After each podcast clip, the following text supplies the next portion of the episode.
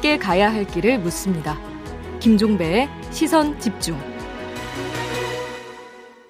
네, 어제 윤석열 후보와 유승민 전 의원이 만났습니다. 원팀을 위한 마지막 퍼즐이 완성이 됐다. 당 내에서 이런 평가가 나오고 있는데요. 그 시너지 효과가 얼마나 될까요? 정미경 국민의힘 최고위원 연결해서 이야기 나눠보겠습니다. 나와 계시죠? 네, 안녕하세요. 예, 어제 두 분이 만난 다음에 유세장도 이제 함께 갔던데요. 네. 이제 진정한 원팀이 됐다 이렇게 자평을 하십니까? 이제 당내 통합의 마지막 퍼즐이 이제 맞춰진 거니까요. 음. 네, 그걸로 이제 국민들께 우리는 이제 통합합니다. 네. 그러니까 이제 마지막 사실 밖에 계신 남은 분이 한 분 계시잖아요. 음. 안철수 후보요. 아, 예, 예. 예, 안철수 후보로 가는 길에 음. 그 마지막 퍼즐을 딱 맞추고 가는 거니까요. 음흠. 그런 시너지 효과가 있습니다. 알겠습니다. 안철수 후보는 좀 이따 한번 좀 여쭤보도록 하고. 네. 근데 지금 그 유승민 전 의원의 합류가 어느 정도로까지 파괴력이 있다고 보세요? 그냥 원팀을 그러니까 달성했다는 상징적 효과 말고 실질적으로 또 도움이 되는 부분이 뭐가 있을 수가 있을까요? 그거를 뭐 구체적으로 나눠서 뭐 분석하고 이렇게 할 수는 없는 거고요. 네네. 그 어떻게 보면 정치는 음. 실질적인 것도 있지만 어떤 명분이나 이런 것도 되게 중요하잖아요. 네, 네, 네, 네. 예, 그러니까 음. 그런 점에서 저희가 말씀을 드리는 거지. 음. 그게 뭐 실질적이냐 뭐 이런 거냐 이렇게 효과를 음. 뭐 분석해서 낼 수는 없습니다. 왜 이제 제가 왜 여쭤봤냐면 홍준표 의원 같은 경우는 좀 2030 세대에 대한 영향력 이런 거 그래서 결국은 2030이 지지세가 더 이제 강화되지 않겠느냐 이런 분석이 있었잖아요. 그래서 혹시 네, 왜냐하면 음. 각각 후보님마다 음. 그런 그 실질적인 걸 갖고 계시는 분도 있고요. 네네. 상징적인 걸 갖고 계신 분도 계시는데 네. 저는 유승민 전 의원님은 그런 음. 상징적인 걸 갖고 계신 음. 분이다. 야, 그렇게 보시는 네, 거고. 저는 그렇게 예, 봅니다. 알겠습니다. 어제 이제 그 더불어민주당의 윤건영 의원이 저희하고 인터뷰를 했는데 윤건영 의원은 네. 이렇게 그 이야기를 하더라고요. 민주당은 우승팀 만드는 단계인데 국민의힘은 이제 원팀을 만들고 있다. 너무 늦었다. 이렇게 평가절하 하던데 어떤 말씀 주시겠어요? 우승팀이요? 그건 너무 앞서가시는 거 아니에요? 그 다음에 네. 뭐 겉으로 거기도 제가 뭐 말씀을 좀 드리긴 그렇지만 네. 그 뭐 이낙연 후보를 지지하시는 모든 분들이 음. 지금 원팀이 됐을까 뭐 이런 얘기도 할 수가 있기 때문에요. 네네. 그거는 조금 뭐 앞서간 것 같습니다. 아 그래요? 예. 조금 전에 안철수 후보 말씀을 해 주셨는데 지금 이제 그 이 사망 사고가 발생을 했기 때문에 스톱이 되어 있기는 하지만 언젠가는 뭐 이야기가 재개가 될 것 같은데 결국 될 거라고 보세요, 최고위원님? 저는 될 거라고 봅니다. 아, 그, 왜냐하면 그, 정치는 예. 예. 기본적으로 그 국민들 마음에 화답을 해야 되는데요. 예. 저는 사실 제가 일상생활을 거의 할 수가 없을 정도로 전화를 받고 음. 문자를 받고 있어요. 어떤 내용인데? 단일화하라는 얘기예요. 아, 아, 아, 예. 네, 그 다음에 또 어떤 전화냐면 음. 진짜 이번에 정권 교체 되는 거죠. 음흠. 물론 정권 교체를 원하시는 국민들 전화이죠. 당원들 전화인 건 네, 맞지만 네, 네.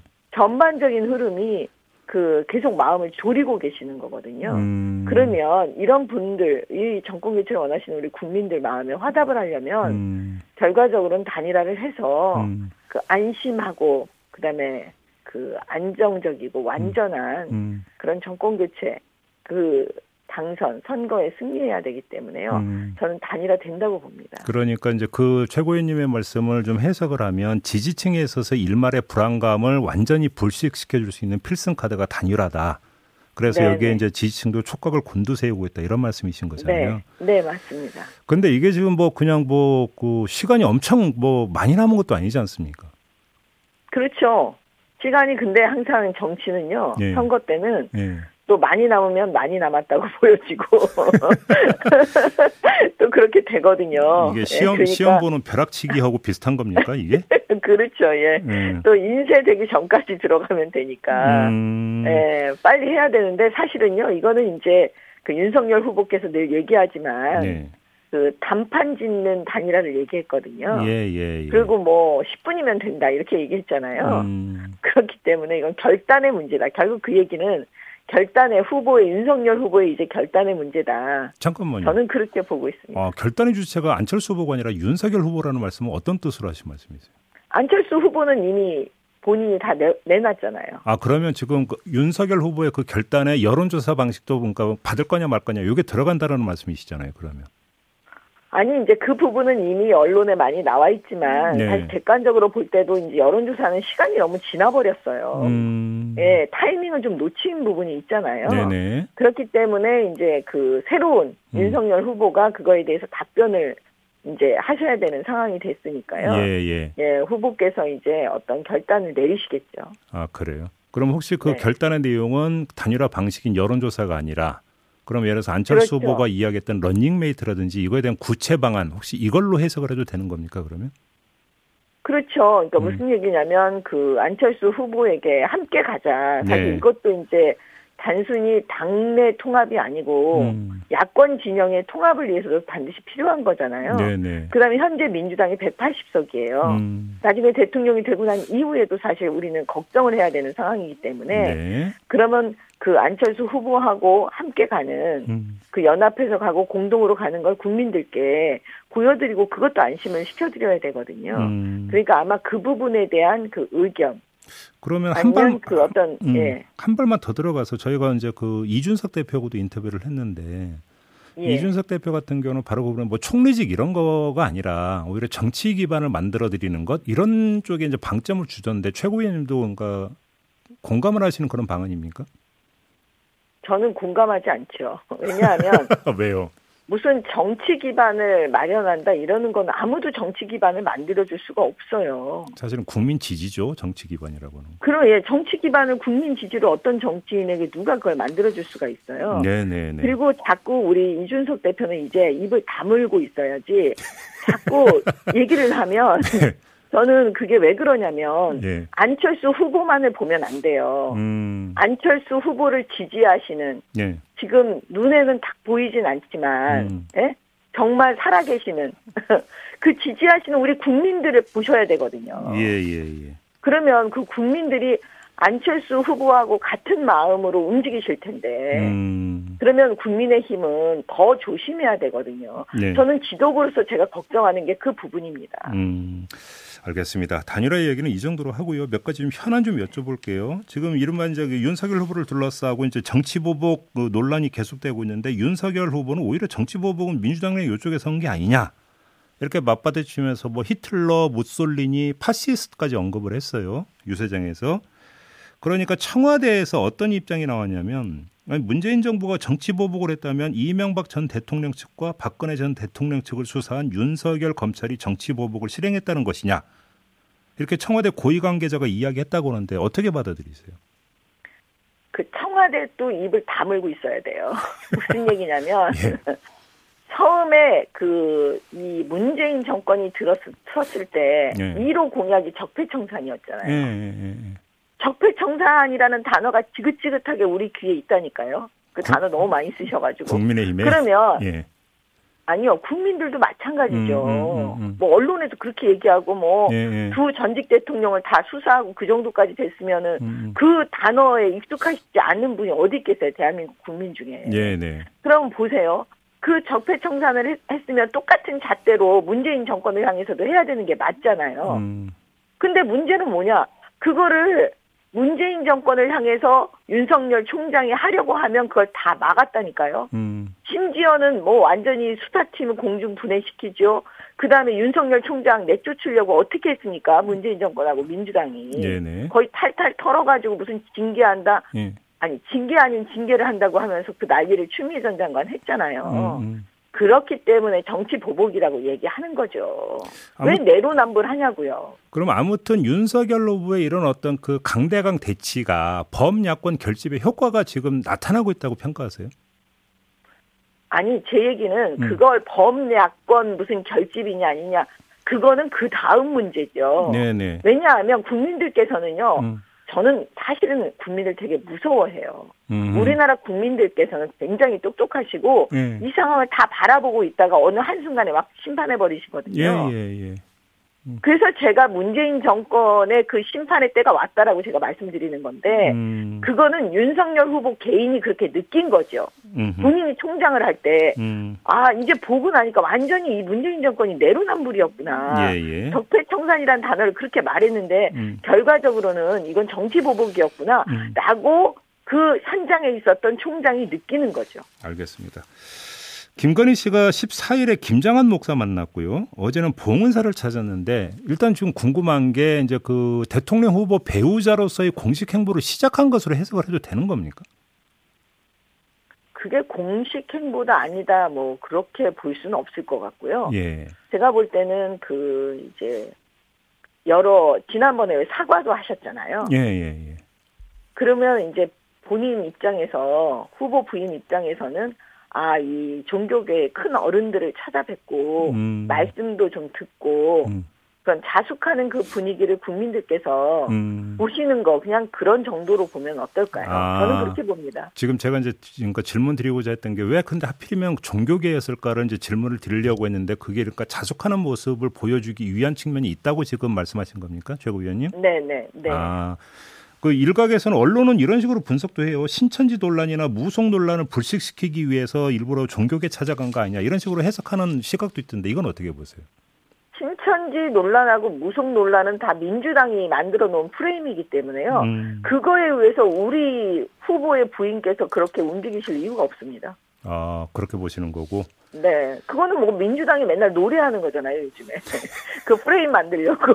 아무튼 그러면 김건희 씨는 앞으로 그러면 공개 행보가 더 이어진다고 봐도 되는 겁니까? 그거는 잘 모르겠습니다. 그래요? 그게 공개 행보인지 비공개 예. 행보인지 알 수가 없으니까요. 예. 예. 그렇기 때문에 그거를 뭐 캠프 차원에서 아마 그거를 구성해서 음. 뭐한 거는 아닌 걸로 저는 봐요. 아 그러면 김장원 목사 만난 거나 봉은사 찾아간 것은 네, 개인적인 선대본하고 조율 거친 건 전혀 아니다 이런 말씀이신 거죠? 예, 예. 개인적으로 아마 하신 걸로 저는 알고 있습니다. 아, 그래요? 그러면 이게 예. 이제 그 공개 행보의 시작 이렇게 볼 수는 아직은 없겠네요, 그러면. 네, 네. 저는 그렇게 봅니다. 알겠습니다. 이건 좀 더 지켜보도록 하고요. 최고위원님과 인터뷰는 여기서 마무리를 해야 될 것 같습니다. 고맙습니다. 어? 왜 그 옆집 안 해요? 아, 시간이 다 돼가지고 그건 나중에 좀 따로 한번 여쭤볼게요, 최고위원님. 예, 예. 알겠습니다. 예, 고맙습니다. 알겠습니다. 네. 네. 국민의힘의 정미경 최고위원과 함께했습니다. 날카롭게 묻고 객관적으로 묻고 한 번 더 묻습니다. 김종배의 시선 집중. 네, 이번엔 코로나 방역 이야기를 좀 해보겠습니다. 이재가 한림대 강남 성심병원 감염내과 교수가 아, 정부의 어, 거리두기 완화 움직임에 대해서 비판적인 입장을 내놨고요. 이어서 일상회복지원위원회 위원직도 그만두겠다 이렇게 밝혔는데 어, 속사정도 궁금하고 좀 입장도 궁금해서요. 전화로 좀 만나보도록 하겠습니다. 나와 계시죠? 아, 예, 안녕하세요. 네. 뭐 몇몇 언론 인터뷰에서 이제 그 포괄적인 입장을 밝히신 건 저도 좀 봤는데요. 일단 이렇게 여쭤보는 게 어, 가장 좋을 것 같습니다. 정권 말이라 의견 절달도 쉽지 않았다 이런 말씀을 하셨더라고요. 이걸 좀 어떻게 해석을 해야 되냐면 결국 이렇게 가면 안 됩니다라고 말씀을 하셨는데 정부가 안 받아들였다 이 뜻인 것 같은데 맞습니까? 뭐 의견을 안 받아들였다기보다는 의견을 개진할 만한 상황이 안 됐다고 보는 게 맞을 것 잠깐만요. 같습니다. 그러면 어, 이렇게 가면 안 됩니다라는 의견도 그러니까 내놓을 여지도 없었다는 말씀이세요? 어, 그러니까 일상회복지원회가 최근 사실 2, 3주 동안 매우 많은 이제 방역적인 변화가 있었는데 네. 거의 회의를 못 했거든요. 그만큼 보건복지부나 뭐 중수본이나 그러니까 중대본 또뭐 네. 방대본이 다 바쁘고 어쩔 수 없이 막, 막 뛰어다니는 상황이었기는 했지만 의견을 전달하기가 상당히 좀 힘든 구조로 갔었었거든요. 잠깐만요. 근데 오늘 거리두기 네. 그 조정안이 오늘 발표가 된다고 하는데 보통 그 조정하기 전에 일상회복 지원위원회 논의를 거치지 않습니까? 아, 그건 이제 어제하고 그제는 이제 그 이미 회의를 했죠. 네. 근데 그 전에 이미 일상회복지원위원회 안에서 이제 보통 공론화를 시키면서 넘어가는데 이번에는 그런 음. 공론화 전에 아예 뭐 총리 차원에서나 뭐 음. 이런 아, 뭐. 거리두기 완화에 대한 부분들이 이미 뭐 노출이 되기 시작했고 아. 그 했잖아요. 위원회 내부 논의 전 단계에서 이미 정부 입장이 이제 언론에 이제 보도가 된 거 이거 말씀하시는 거군요. 예. 근데 이제 그 보도된 거를 문제 삼는 게 아니라 그러니까 음. 그 전에 유행 상황이 악화되는 시점에 있어서 전문가들을 사실은 이제 일상회복지원회를 모아놨는데 음. 그 중에 이제 이런 방역의 변화라든지 여러 가지 상황 변화에 대한 부분에 있어서 음. 전문가들의 의견을 이제 정부가 뭐 바빠서 그랬겠다고 생각은 하고 있지만 어쨌든 전달할 만한 자리가 거의 없었습니다. 자 그러면 한번 이렇게 여쭤볼게요. 정부가 그냥 앞서갔다라고 봐야 될 것 같은데 앞서간 이유가 뭐라고 보시는 겁니까? 정치 논리라고 보십니까? 아, 뭐 정치 논리라기보다는 상황이 그만큼 어렵다는 거거든요. 그러니까 거리두기는 지속이 되고 있고 예. 다만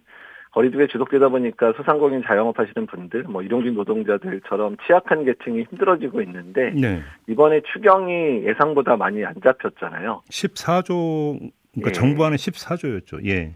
그러니까 사실은 이번에 손실보상을 최대한 하겠다 그래서 뭐 35조 얘기도 나오고 이랬는데 음, 음. 그렇게 안 돼 버리면서 정부가 이제 이런 취약한 계층을 설득할 수 있는 거를 이제 못 만든 거죠. 아하. 그러다 보니까 거리두기 완화라는 거를 얘기를 안 할 수밖에 할 수밖에 없는 상황이 만들어진 거고 음. 근데 사실은 지금 유행 상황은 악화되고 있고 음. 그러니까 정부의 고충은 이해를 하긴 하는데 네. 다만 네. 지금 너무 위험한 상황이니까 어떻든 이런 식으로라도 의사 표현을 확실하게 하는 게 좋겠다고 생각을 했습니다. 그러니까 결국은 그 거리두기를 계속 조이기 위해서는 소상공인과 자영업자에 대한 피해 보상이 반드시 따라야 되는데 네. 그러니까 이 추경에 있어서 이제 이거를 이제 그 최대한 그 조여놓으니까 다른 쪽으로라도 불만을 잠재하기 위해서 거리두기 조정에 들어가려고 했다 이런 말씀이시네요, 정리하면. 아마 그럴 수밖에 없었을 거라 생각이 듭니다. 예. 예. 그러면 애당초 추경을 좀 더 편성했으면 되는 문제잖아요, 사실. 그러니까 그랬어야 되는데 왜 안 됐는지는 뭐 이건 정치 인들이 대답을 해야 될 상황으로 그, 보고요. 그 문제는 뭐 이건 일상회복 지원위원회에서 뭐 이야기하고 말고 할 그럴 성질의 문제가 아닌 거죠. 네, 그렇죠. 그러니까 일상회복지원위원회 내에서도 그게 중요하다는 의견은 계속 올라왔죠. 아. 특히 경제 영역이나 이런 쪽에서는 이제 실제로 소상공인 자영업자 대표분들이 들어와 계시니까 예. 거의 울분해를 토로하고 있는 상황이었고. 그럼 위원, 위원회에서 그럼 그거에 대한 정부의 입장이나 설명 이런 건 혹시 있었어요? 아니, 그 말씀드린 대로 그 전에 2, 3주 동안 회의가 없었어요. 아, 참, 그래요? 네. 알겠습니다. 그래서 위원직까지 던지신 겁니까? 아니 뭐 사실 그리고 사실 이제 정권 말이기도 하고 그래서 어차피 네. 새로운 대통령 들어서면 네. 어차피 이제 방역에 관련된 진영도 바꿔야 되는데 음. 자문단들도 일단 제가 자리를 내어놔야 또 음. 새로운 전문가들이 들어올 수도 있을 거라는 생각도 했습니다. 아 근데 그래도 새 정부 출범까지 아직 석 달이나 남았는데요. 어 그래도 실제로 뭐 이제 정권 새로운 대통령이 들어서면 예. 어떻든 간에 이제 이런 위원회 자체의 의견이나 이런 부분들이 크게 영향을 줄 수 없는 상황이 되거든요. 아, 아 그렇게 보시면 근거가 뭐예요? 아니 그 부분들은 뭐 정치적인 부분이고 예. 나름으로는 아왜왜 왜 제가 이런 말씀 제가 너무 원론적으로 접근하는지 모르지만 사실 일상회복 지원위원회는 정치 논리에서 별도로 독립적으로 그다음에 오로지 전문적인 어떤 그 판단에 따라서 움직여야 되는 위원회 아닙니까? 뭐 그러기는 하죠. 근데 예. 다만 음. 우리나라가 지금까지 코로나 대응에 있어서 예. 가장 어려웠던 부분들이 정치적인 이슈화 시키면서 음. 전문가들마저도 이제 그런 프레임에 이제 덧칠을 하고 있었기 때문에 네네. 네. 그런 부분에도 상당히 부담을 느낄 수밖에 없었던 거죠. 알겠습니다. 네. 그러면 총괄 평가로 이 질문을 좀 그러면 그러니까 그요 관련 질문 마지막으로 좀 드릴게요. 이제 그동안 일상회복 지원위원회 위원으로서 활동을 해 오시면서 네. 이 방역 정책에서 일정하게 정치 논리가 어느 정도 스며들어 왔다고 평가를 하세요? 그러니까 일상회복지원위원회 의견 수렴이나 이런 과정은 초기부터는 매우 좀 구조는 매우 좋았습니다. 구조는 음. 좋고 또한 음. 의견도 충분히 사실 듣기는 들었는데 음. 다만 이제 오미크론 대응이나 이런 부분들이 넘어가면서부터 너무 상황이 급박해진 이유도 있기는 있지만, 어. 그러니까 이제 그러면서 이제 조금 많이 어려워진 부분들이 좀 있었던 것 같고, 또한 예, 예. 예, 또 그 전에도 사실 이제 전문가들 입장에 상당히 어려웠던 게, 음. 그러니까 이제 계속 그냥 그 논리, 그러니까 경제하고 또한 음. 방역이라는 논리 상황이 사실 그게 그 대립되는 구조가 아닌데 자꾸 대립되는 구조로 네, 이제 가다 보니까 그게 어려웠. 수밖에 없던 부분이 음, 된 거죠. 결국 오미크로 전과 후로 나뉜다 이런 말씀이시네요. 네, 예, 예. 알겠습니다. 그럼 이제 지금부터는 방역, 그러니까 부분에 대해서 한번 좀 여쭤봐야 될 것 같은데요. 일단 오늘 발표되는 거리두기 조정안이 이제 언론 보도에 따르면 사적 모임 인원 제한 6명은 그대로 유지가 되는데 영업 시간을 9시에서 10시로 1시간 늘려준다 이런 것 같은데 일단 이게 효과가 있다고 평가를 하세요? 그러니까 일단 사실 그러니까 완화 차원에서는 별거 아닌 상황이 돼버렸거든요. 네. 어차피. 네. 그리고 사실 뭐 여섯 명 여덟 명 되고 아홉 시가 열시 되는 게 또 얼마나 큰 걸 주겠냐라고 생각하시는 분들도 있는데, 음. 근데 다만 이런 메시지가 나왔다는 것 자체가 사실 가장 큰 문제거든요. 음. 그러니까 왜냐하면 예전에도 기억하시겠지만 7월에 거리두기 단계 조정할 때 6월 중순부터 확진자 규모 확 늘었잖아요. 예. 그다음에 11월에 그 단계적 일상회복 시작한다 그러는데 10월 말부터 유행 상황 악화됐고. 음. 그러니까 이런 커뮤니케이션에 있어서 유행이 악화되고 있는 상황인데 완화가 가능하다라는 메시지를 전달한 것 자체가 음. 앞으로의 유행 규모에 상당한 영향을 줄 수 있는 부분. 그러니까 이런 상황, 프레임이 된 것 자체가 매우 이제 안 좋은 영향을 줄 수밖에 없다라는 부분을 강조하고 싶었습니다. 자, 근데 한번 이렇게 여쭤볼게요. 그, 그러니까 그 일상 회복으로의 전환을 할 때, 네, 예. 그때 이제 그 이런 이야기가 있었잖아요. 확, 그러니까 그 확진자 수가 중요한 게 아니라 위중증 환자 비율이 중요하다. 이 수가 중요하다. 이것만 관리가 네. 된다면 확진자 수는 그렇게 중요하지 않다. 이렇게 발표했던 걸 제가 기억을 하는데 네. 지금 정부 같은 경우는 그 중증 환자 병상 가동률이 20%대로 관리되고 있다는 점을 강조를 하던데요. 그러니까 이렇게 어. 되면 좀 풀어도 되는 거 아니냐는 논리로 연결이 될 수는 있잖아요. 이 점은 어떻게 봐야 되는 겁니까? 근데 다만 오미크론의 유행 규모가 너무 커지게 되면 중증 환자의 규모도 따라서 올라갈 수밖에 없거든요. 그리고 사실 어제 갑자기 7, 80명 이상 중증 환자가 확 늘었잖아요. 어제. 음. 예, 예. 음. 그러니까 이제 유행이 커지게 되면 절대수가 늘어, 그러니까 전체 크기가 너무 커지니까 중증 환자의 규모도 커질 수 있는데, 네. 그러니까 지금 정점에 이르렀을 때 상황이 예측이 안 되니까 음흠. 중증 환자가 얼마나 갈지도 예측이 안 되는 상황이 돼버리는 거예요. 아직은 예측 불가의 상황이다. 예. 그러니까 오. 그래서 말씀드리는 게 중, 정점에 찌, 만약에 도달했는데 음. 그때 중증 환자가 많이 발생하지 않은 게 확인이 되면 예. 그때 대폭 완화를 시작을 해서 상관이 없거든요. 네. 근데 지금은 어떻게 될지도 모르는 상황에서 완화했다가 규모가 더 커져 버리면 네. 우리가 지금 이전의 상황에서 올라갈 중증 환자보다 더 많은 중증 환자가 발생할 수도 있으니까 음. 그 부분이 이제 두려운 건데 미국이 사실 그랬거든요. 음. 미국이 80만 100만 올라갈 때 입원 환자 숫자가 작년 1월 1월 2월 백신 본격적으로 맞기 전에 가장 힘들었던 상황보다 입원 환자가 더 많이 늘었고요. 네네. 사망자도 지금 3,500명 넘어 더 늘어나서 근데 그리고 이제 정점이 지났는데도 불구하고 이제 정점 때 입원했던 환자들이 지금 막 사망하니까 3,500명 사망이 지금 거의 1, 2주 이상 계속 유지되고 있는 상황이 벌어지고 있어서 알겠습니다. 예, 그런 것들을 고려하면 정점까지 우리가 버틸 만한 상황이 이어질지에 대해서 한번 기다려보자는 말씀을 드린 겁니다. 마지막으로 요것만 좀 짧게 해주고 마무리할게요. 지금 그 이 코로나 방역에 대해서 대하는 그 정치권 특히 대선 후보들의 접근법이나 태도는 어떻게 평가하세요? 그러니까 명확하게 어떻게 하겠다라는 얘기는 없고요. 네. 앞으로 상황이 어려운 상황 어떻게 이기겠다는 거는 없이 음. 그냥 포퓰리즘처럼 그냥 거리두기는 안 된다 풀어라 이런 식으로만 접근을 하는데 음흠.